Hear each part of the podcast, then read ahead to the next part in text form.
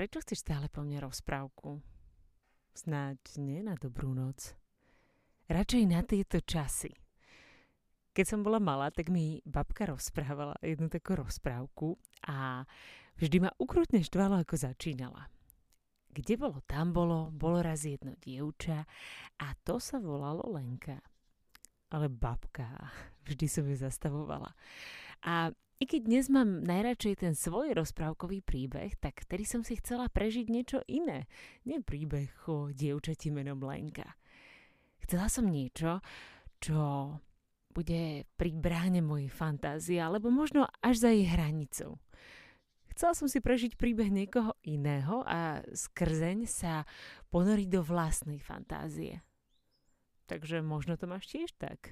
Možno sa chceš započúvať do niečoho, čo zažil niekto iný, aby si vedel, kam až môžeš svoju fantáziu posunúť. Ale ak mám byť úprimná, tie zážitky nie sú vždy také rozprávkové, ako by sa mohlo zdať. Nie je to žiaden Gulliver ani Popoluška. Možno je to tak trochu Alenka v ríši divou. A Lenka s veľkým L. Cestu za šťastím ti najlepšie ukáže malé dievčatko, povedal Louis Carroll. Povedala by si mi prosím, ja sa odtiaľto dostanem? Spýtala sa Alenka. Záleží na tom, kam sa chceš dostať. To jedno kam. No tak potom je jedno, kadiaľ pôjdeš. Toto je jeden z mojich najobľúbenejších citátov z Alenky v ríši divov.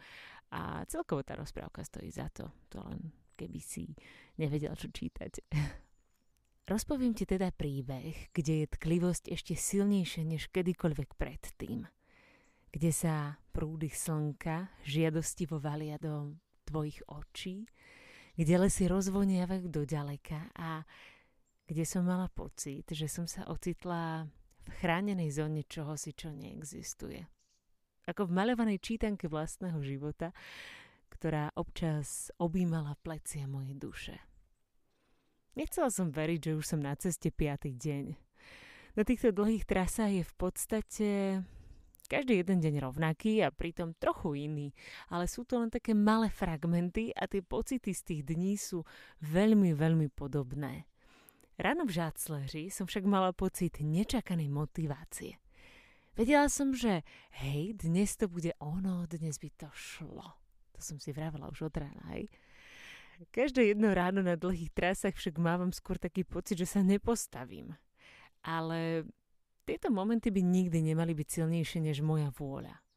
Vôľa napredovať. Vôľa musí mať vždy návrh. Musí šéfovať. A aj preto si na závodoch nikdy nesadám, hej. Naozaj tých 100 kilometrov sa neposadím ani keby neviem čo, pretože ja mám tak trochu strach, že už sa nikdy nepostavím. Neustále sa udržujem v ľahkom nepohodlí, aby mi nezačalo byť príliš dobré a ja som potom nezatúžila na danom mieste len tak sedieť, kochať sa a prípadne to vzdať. Predstav si tú absurditu, hej? Vzdala závod, pretože jej začalo byť pohodlne pri stole. Počas cesty zo Žacleře, ktorá viedla horúcimi polnými cestami, mi bolo naozaj skvelo. Telo si už na opakovanú záťaž začínalo pomaly zvykať a paradoxne ten odporný batoh som už necítila. Motivácia ma hnala vpred viac než kedykoľvek predtým. Ako sme napísali s maminou na zadnú stranu cieľovača, tvoj cieľ musí byť taký veľký, aby ťa každé ráno vytiahlo z postele. Pol hodinu po raňajkách som mala taký rituál, že som nebežala, skôr kráčala, aby som tie raňajky strávila, pretože som raňajkovala teda pomer- pomerne veľké porcie. Predo mnou Adršpach a cesta cez Polsko, pretože hrebeňovka ale pár kilometrov prechádza. Ranná pohoda sa však veľmi rýchlo zmenila na nepohodlie. V momente, keď sa hrebeňovka dostala na česko-polskú hranicu, tak sa z nej stal skôr taký hnusný, bahnitý trail, v ktorom sa mi komplet premočili tenisky. No a celé to završilo brodenie sa vysokou žihľavou a malinčím, kde som si úplne komplet doráňala nohy. Keď som sa tam niekde vynorila úplne zúfala v Polsku, tak podľa mňa som musela vyzerať ako totálny vandrak. Niekoľkokrát som sa ešte otočila, aby som sa uistila, či je tam skutočne turistická trasa. Dokonca som sa tu snažila aj nájsť si na mobile, že či nie som niekde úplne mimo. Ale normálne, regulérne tam tá trasa bola, hej. To nepochopíš. Dokonca tam bola aj taká prenitá lavička cez potok, na tej turistickej trase. A ja som musela risknúť, že to jediné drevo, ktoré je ešte ako tak v celku, nie je až také spráchnivené, ako vyzerá. A tak nejak ma tento úsek dostal, že som sa rozplakala, hej.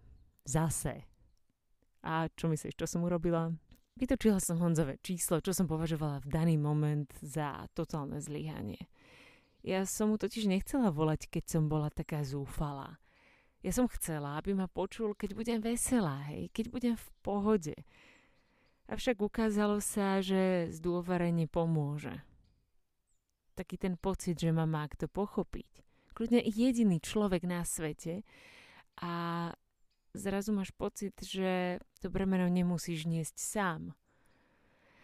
Ďalej nasledovalo ostré stúpanie na Jeleniu goru a hneď na to klesanie. Úprimne, sem by som ani najväčšieho turistického nepriateľa neposlala. Fakt. Taká som bola z toho zdrtená, že som si sadla. Áno, Dala som si jablčko a sedela. A paradoxne, moja nepohoda sa v tom momente zmenila na pohodu. Logicky, veď som si sadla, že? A ty fakt nemáš krízu vo vzťahu? Vieš, keď si tu sama. Spýtal sa ma jeden cyklista pár kilometrov pred Adršpachom. Nemám. Ani nejakú životnú krízu? Nie. Prečo? No ľudia väčšinou takéto veci podnikajú, keď majú krízu. Hm, tak vidíš. Ja krízu nemám. Teda mám asi tak tisíc kríz každý deň, pokiaľ sa to nepočíta. Ale ja tieto dlhé trasy podnikám primárne preto, že ma bavia. A tiež preto, že verím, že sa vďaka pomoci druhým viem stať lepším človekom a, a pretože v nich hľadám svoje najrídzejšie ja a na tom svojom obyčajnom a základnom ja chcem stávať. Taktiež sa snažím každú krízu prekonať. Hľadám a skúmam, ako sa mi cez ňu podarilo prejsť a potom sa na týchto poznatkoch snažím stavať aj v reálnom živote. Problém ale spočíva v tom, že tú krízu častokrát zaženie čokoláda, čo teda asi nie je ideálna rada. Takže keď si to rozoberiem viacej, tak krízu zaženie nejaká energia, to znamená, že keď sa cítim ako vyšťavený pomaranč, tak by som si mala asi oddychnúť. Takže to celkom dáva zmysel. Kto vie, čo mi tieto šialenstva o pár rokov pripomenie? Verím, že asi také moje vyrovnané ja. Či snad nemáme všetci sami v sebe nejakú rozprávkovú knihu? Vlastné vyšumené príbehy, ktoré sme si sami zrežírovali, prežili a zabudli. Príbehy, ktoré boli tak absurdné, že si s odstupom času ani nie sme úplne istí, či sa stali. Také, ktoré vznikli, aby sme sa blažene mohli špárať vo vlastnom archíve. Prípustky do našej fantázie, ktoré otvárajú jedny dvere za druhými, až sami seba prekvapíme, aké presnosti je náš mozog ochotný si pamätať. Nepodstatný vzor prvých roztrhaných tenisiek, chuť uheráku na vrchole bezmenného kopca, či odreté kolená vyčnievajúce spod sukne. Aký bol teda piatý deň severní stezky? Neviem. Chce sa mi povedať, že hrozný, ale istotne taký nebol. V každom prípade žiadna rozprávka tu nebola. A to som si ešte v ten deň ráno myslela, že to bude deň môjho života.